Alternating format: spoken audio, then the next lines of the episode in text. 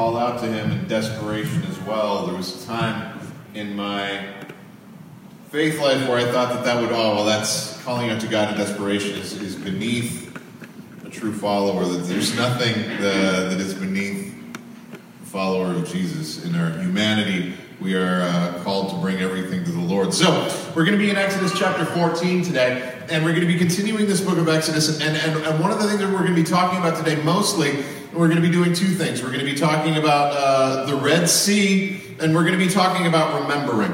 And, and, and you may have already picked this up, but this is something that's been really sticking in my mind a lot lately, and it's our one of the great failures of the people of God, and it's been so throughout history. As long as God has been working on His people, we are uh, the, the, one of the problems that we've had is that we are forgetful, and that God does amazing things in and through us and for us. And then the next time that we face hardship or conflict or, or difficulty, uh, we forget that God has worked in our favor beforehand. And, and I know most of you, and I've sat down with most of you, and, and, and most of you uh, all have stories of times when God has done amazing things in your life where, where someone has showed up in a place where you needed them to be, that where, where things have worked together beyond your understanding, where, where someone has given you love when you didn't deserve it, where someone has given you grace where you didn't know you needed, where someone has provided for you physically or financially, or just shown up. Every one of you in this room, I believe, has a story like that. And those are important and powerful stories. But I know us, and I'm the same way. I have one of those stories as well. Yet, when I face the next difficulty, the next thing in my path that God is using to mature me, I don't go to, well, this is going to be fine. God has showed up in the past. Everything's going to be all right. I might get there eventually, but my first thought is like, oh no, this is awful. Why is this happening to me? I am going to be destroyed. And I think it's interesting to, to look at the, the story of the people of Israel, specifically in conjunction with the Red Sea, and ask, how did this story work in their lives? Because we would like to believe of ourselves that if we saw the ocean open up and let a whole bunch of people walk through on dry ground. And then when the armies of our enemies came through, it closed back up on them and drowned them all. We would like to think that if we saw that, then we'd be good. That if we saw that, then we would be confirmed in everything and we would never ever doubt God again. And yet, what history tells us and what our own lives tell us is that's just simply not true. So, what do we do with the Red Sea and what do we do with remembering in order to, to have that work in our lives and, and, and look at this story of God doing an amazing thing and then focus on the task that we have of remembering the amazing things that God is continuously doing in order so that we can use that as we face the next thing that we've been put up against. So, Exodus chapter 14. So last week we ended here that Moses said to the people who are terrified, he says, Do not be afraid, stand firm, and you will see deliverance. You will see the deliverance the Lord will bring today. The Egyptians you see will never be seen again. The Lord will fight for you. You only need to be still, which is the hardest thing to do when you're terrified, right? Every instinct that we have as a human being tells us to fight or tells us to flee and run. But yet, so often, what God tells us to do in the midst of hardship is to stand, be still.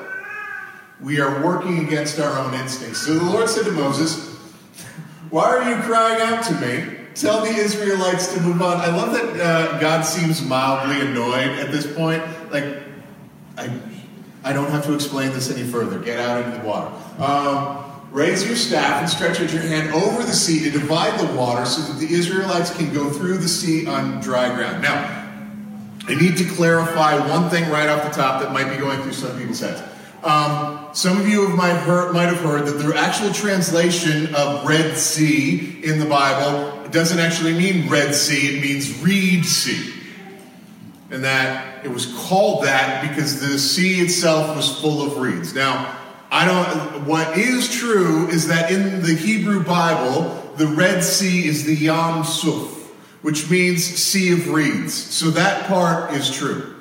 Um, we don't have evidence that the entire Red Sea was filled so full of reeds that all of the Israelites would have walked over in an inch of water, as I heard someone tell me as a child. Okay, so that is true. We can live with that. But also, uh, so I remember this I, I, don't know if I was there for this story, for, or if somebody just just told me this story, but there was this this very knowledgeable quote unquote pastor with much credentials uh, who said, "Well, the Red Sea was just a the sea of reeds, so the Israelites just walked through in, in this reedy, marshy water."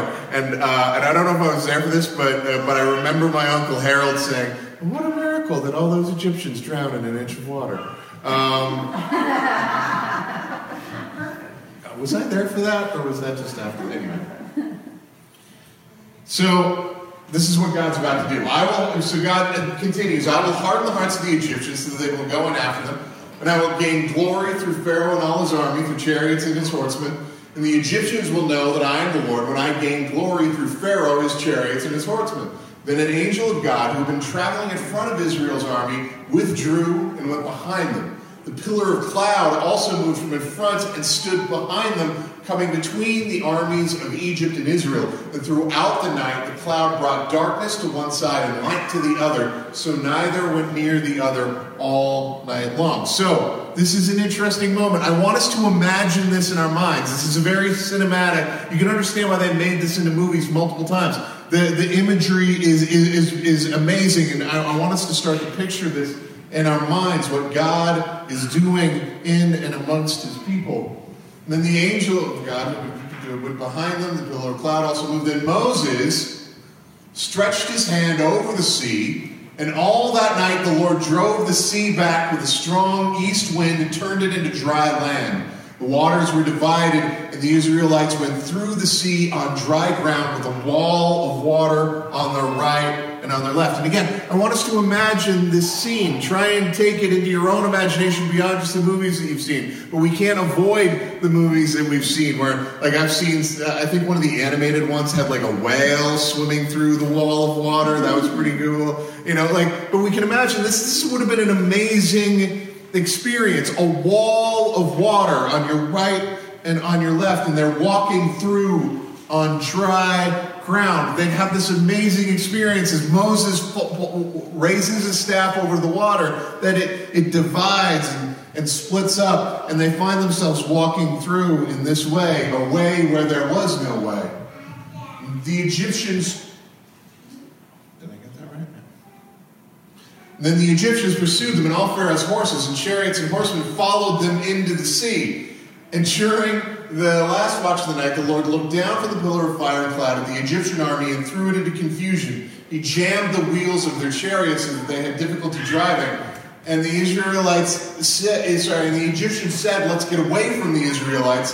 The Lord is fighting for them against Egypt. You wonder, like in our time, if this happened in our time and there was this great a military defeat, there would be some sort of public inquiry and, and I'm just imagining the testimony where somebody is like, So who gave the order to go in between the walls of water? Because in retrospect, not necessarily the wisest of ideas, right? If, if, if, you see your enemies going through with a wall of water on either side, that might be a time when you want to step back and be like, something seems to be going on here. It's beyond our understanding. So then the Lord said to Moses, Stretch your hand out over the sea so that the waters may flow back over the Egyptians and their chariots and their horsemen. Moses stretched out his hand over the sea, and at daybreak the sea went back to its place. The Egyptians were fleeing towards it, and the Lord swept them into the sea, and the water flowed back and covered the chariots and the horsemen, the entire army of Pharaoh that had followed the, followed the Israelites into the sea. Not one of them survived. So we see this amazing, amazing moment. But the Israelites went through on dry ground with a wall of water on the right and the left. And on that day, the Lord saved Israel from the hands of the Egyptians. And Israel saw the Egyptians lying dead on the shore. And when the Israelites saw the mighty hand of the Lord displayed against the Egyptians, the people feared the Lord and put their trust in him and in Moses, his servant. And this is interesting because this reminds us again that this was the intent of the story. What God was trying to do with the Red Sea was not a military strategy. God wasn't like, well, this is going to be the most convenient way to destroy this army. I'll lure them into the ocean and then I'll drown them all. God was doing this as a, as a theatrical moment. He was doing this as a piece of theater and propaganda to remind people who the God, which God was stronger, which God they ought to believe. This reminded the, the people of Egypt and it also reminded the Israelites. And what's interesting about this as a propaganda strategy is that this is only valuable as we remember it. It's only valuable as it in, as it emboldens us, reminds us, reminds the people of Israel of the strength that God has given them in the past and how that can work in the present. And the reality is we still use things like this today. This idea of, of memory and successes in the past being important for today. When I when I was a social worker, one of the things that we always used was, was called strengths, strengths based training. Where if you're trying to get somebody to accomplish something today that was difficult for them, say you need, so, so in my world with one of my clients, it'd be like, you need to have clean uh, marijuana tests for the next six months. You know? So you would ask the person, well, have you ever been off marijuana for six months before? And they would say, well, and they might say, well, yes. Well, okay, so tell me about how that happened. And they will be like, well, I didn't have any money, or I was living way, I was living way out in the woods by myself, or I was with a girl who didn't want me to do it. So they would tell some sort of story of how they did that in the past. And what we would try and do then is replicate the circumstances that enabled them to do that in the past that, eh, in order that they could accomplish the same thing that they had done in the past in the present. This might be happen if they had, if, if we were trying to get them to stop marijuana, that maybe they had stopped smoking cigarettes in the past. Well, what helped you stop smoking cigarettes? What helped you get out of that situation? We would adapt that to their current situation. What we would all we're always trying to do is to say, what have you been good at in the past so that we can incorporate that into the present? Where have you been successful and how can we incorporate that in? And in some ways, this is what God is trying to instill in his people, where he said, if you have a problem in the present, remember what got you through in the past and replicate that again. Don't feel like you're going to be overcome by this thing that comes against you. Don't feel like you're going to be overcome by the Amalekite army. Don't be dismayed by the Amalekite army. Remember when the Egyptian army, the more powerful Egyptian army, was taken care of not too long ago? So maybe, just maybe, what got you through then will get you through now. It's this reminder of strengths based training. And we see how this works very quickly when uh, the people of Israel faced their next conflict, because their next conflict was the Amalekites. This is two chapters later. So, this is a group of people that have never been a nation in 400 years. They haven't had to be an army in 400 years. And now, all of a sudden, they are a, a nation and a people, nomadic, traveling through the wilderness, and they are confronted by another opposing party who says, We do not want you here. The Amalekites came and attacked the Israelites at Rephidim. And Moses said to Joshua, Choose some of the men and go out and fight the Amalekites. Tomorrow I will stand at the top of the hill with the staff of God in my hands. So, what happened last time? Well, last time we trusted God, and I lifted up my arms with my staff, and something happened. So, why don't we do that again? So, they did that again. So, Joshua fought the Amalekites, and as Moses ordered. And Moses, Aaron, and Hur went to the top of the hill. And as long as Moses held up his hands, the Israelites were winning. But whenever he lowered his hands, the Amalekites were living. Sorry, were winning. When Moses' hands grew tired, they took stone and put it under him, and he sat on it. And Aaron and Hur held his hands up, one on each side, one on the other, so that his hands remained steady until sunset. So Joshua overcame the Amalekite army with the Lord. We can already start uh, uh, with the sword, sorry. We can already start to see what's breaking down here. Because they're like, okay, so the last time when the, the ocean opened up and, and, swallowed everybody, that was because Moses raised his arms. So if Moses raised his arms, then that's what we're going to do. And then when Moses raised his arm, Joshua had the victory with the sword. Right? You can start to see where they're starting to remember, but their memory is already being corrupted. And we're just two chapters later, right? Because what, what had been attributed to the Lord, that God said, You wave your staff, but I'm going to drive uh, with a wind from the east the, the, the ocean of white that you can walk through on dry ground. And then I'm going to close the sea up again to drown all of the Egyptian army. That is very quickly translated into like Moses' arms have a cool thing that happens when they go up, and we seem to win. We're forgetful people. And not only are we forgetful where we forget the entire thing, our memories of what actually happened become quickly corrupted. And we see this happen with the people of Israel. So, what is the challenge for us? Sorry. What is the challenge for us if we're going to be people who remember? Well, the first thing that we need to do, if we're going to be people who remember the way that God has worked in the past and remember that correctly, is that we need to tell the story. We need to tell it over and over and over again. And we see this very quickly in uh, Exodus chapter 15. Right after the, the, the, the incident at the Red Sea, we see this that Moses and the Israelites sang this song to the Lord I will sing to the Lord, for he is highly exalted, both horse and driver he is hurled into the sea. Our poets and songwriters have an incredibly important task. Their job is to make us remember the things that God has done.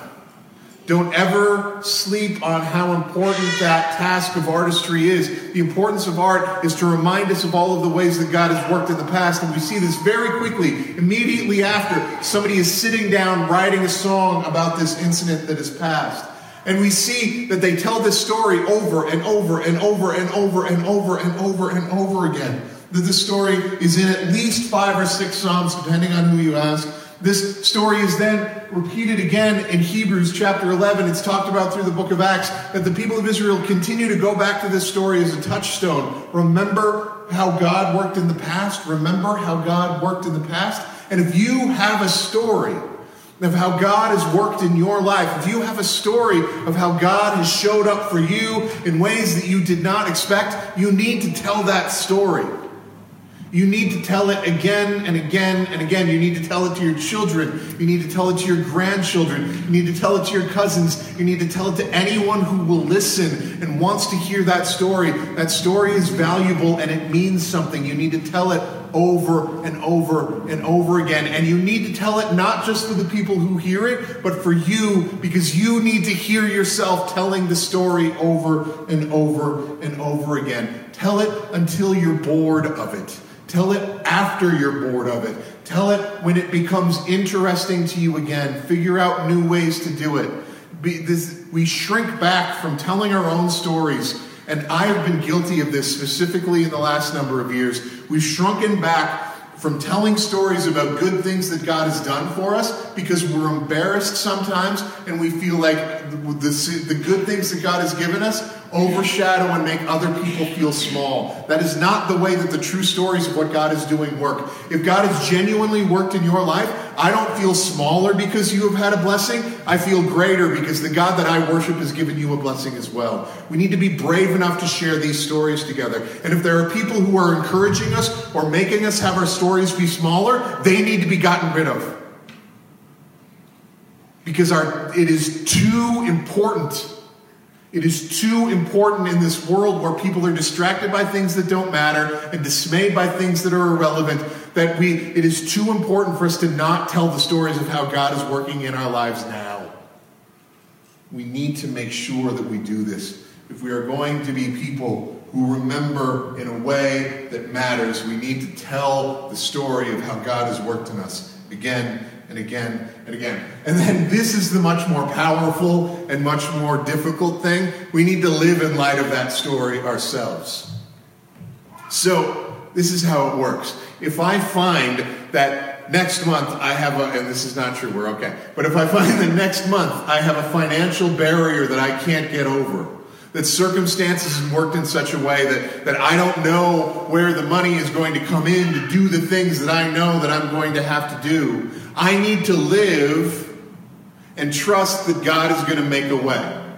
Now, that doesn't mean I shrink back and just go into my closet and only pray and never like open up Kijiji and see if there's any day jobs available. But that means that in the past, when I've faced that, I've prayed, I've been open about that, I've made my request known to God, and opportunities have fallen in my lap that have provided for me and people that I love financially.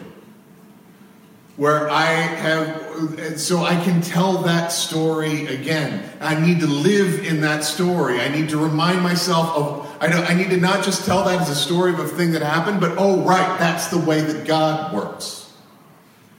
And I need to live in that. I need to remember that story and, and, and to remember that God is good and that God provides for us. That we need to live in that story. We need to live in the story that when we that when we deal with sickness or when we meet someone who is dealing with sickness, that that, that we go to them with saying, okay, I can tell you a story of this person who has been healed, so I will now tell the story of this in the past. You're facing back problems, I'm going to pray for you. And I don't know if this is going to work, but I can tell you that my dad used to be bent over and twisted to the side for the better part of a decade. And he was healed, and he hasn't really dealt with back problems as much over the last few years. And in fact, yesterday he just helped me put in a shower. So, right, this is the, the world in which we live. God is still working, and we live in that story. And God commands his people to do this. He says this in Deuteronomy chapter 6 he leads off his instructions for his people as he's giving them the Torah. He doesn't say just like, here's the law, listen to it. He says, these commandments I give you today, impress them on your children. Talk about them when you sit at home and when you walk along the road, when you lie down and when you get up. Tie them as symbols on your hands and bind them on your forehead. Write them on the door frames of your houses and on your gates. Make sure that people er, make sure that you live in such a way that people notice the story that you're living and ask you about it. This is a challenge for us because we tend to, like everybody else in the world, see problems, get distracted, get insular, get small, get scared, want to be back in Egypt where everything was supposedly wonderful. But we need to live in the story that God is with us now and working now. And the last thing, uh, well, second, well, next thing we need to do is that we need to expect new stories to be written. One of the most dangerous things that I think that we can do with God is to say that God worked this way in the past, therefore God needs to work in this way in the future.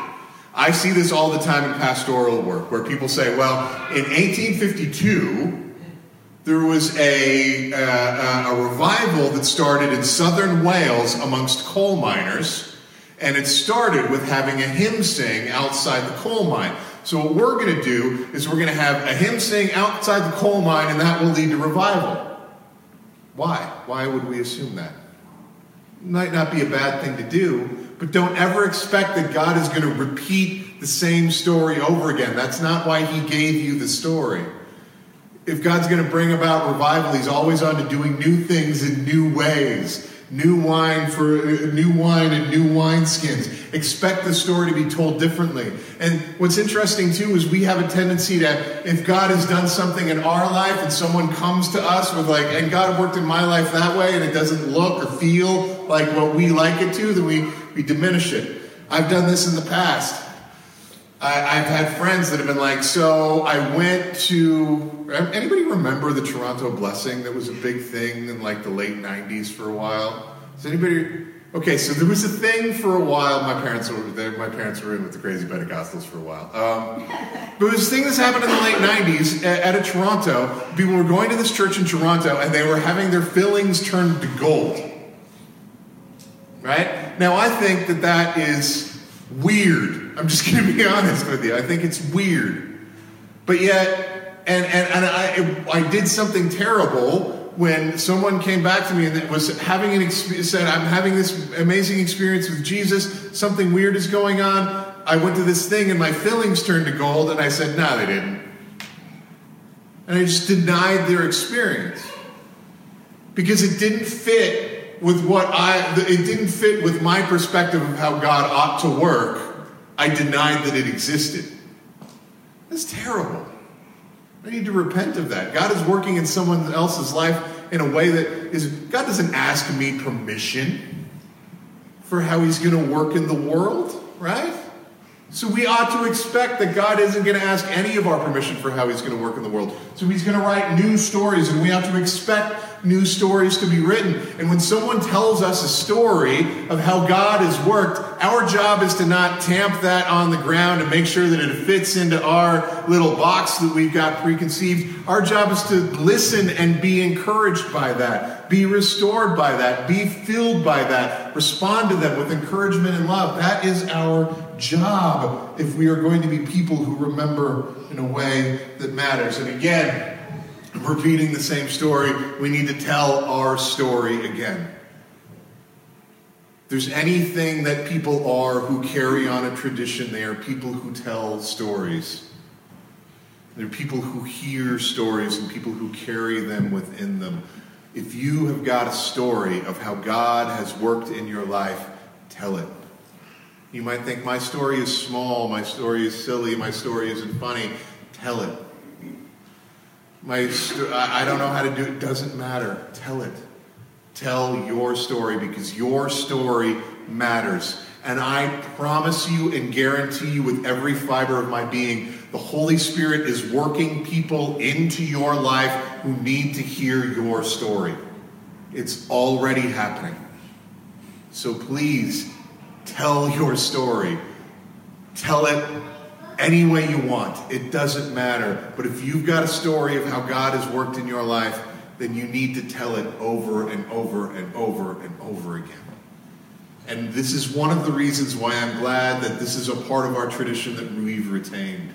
Because there is one story that we're told to tell every time that we gather in Scripture. And it's a story that is, that is, that is, that is placed in these symbols of bread and, and cup. Grape juice for us, but you know. And is the story that Jesus gave his life for us while we were yet sinners. And every story of how God has worked in this world flows from that story, flows from that moment at the climax of human history where God put on flesh, moved into the, in, into the neighborhood, and intervened for us in his life and in his death and in his resurrection.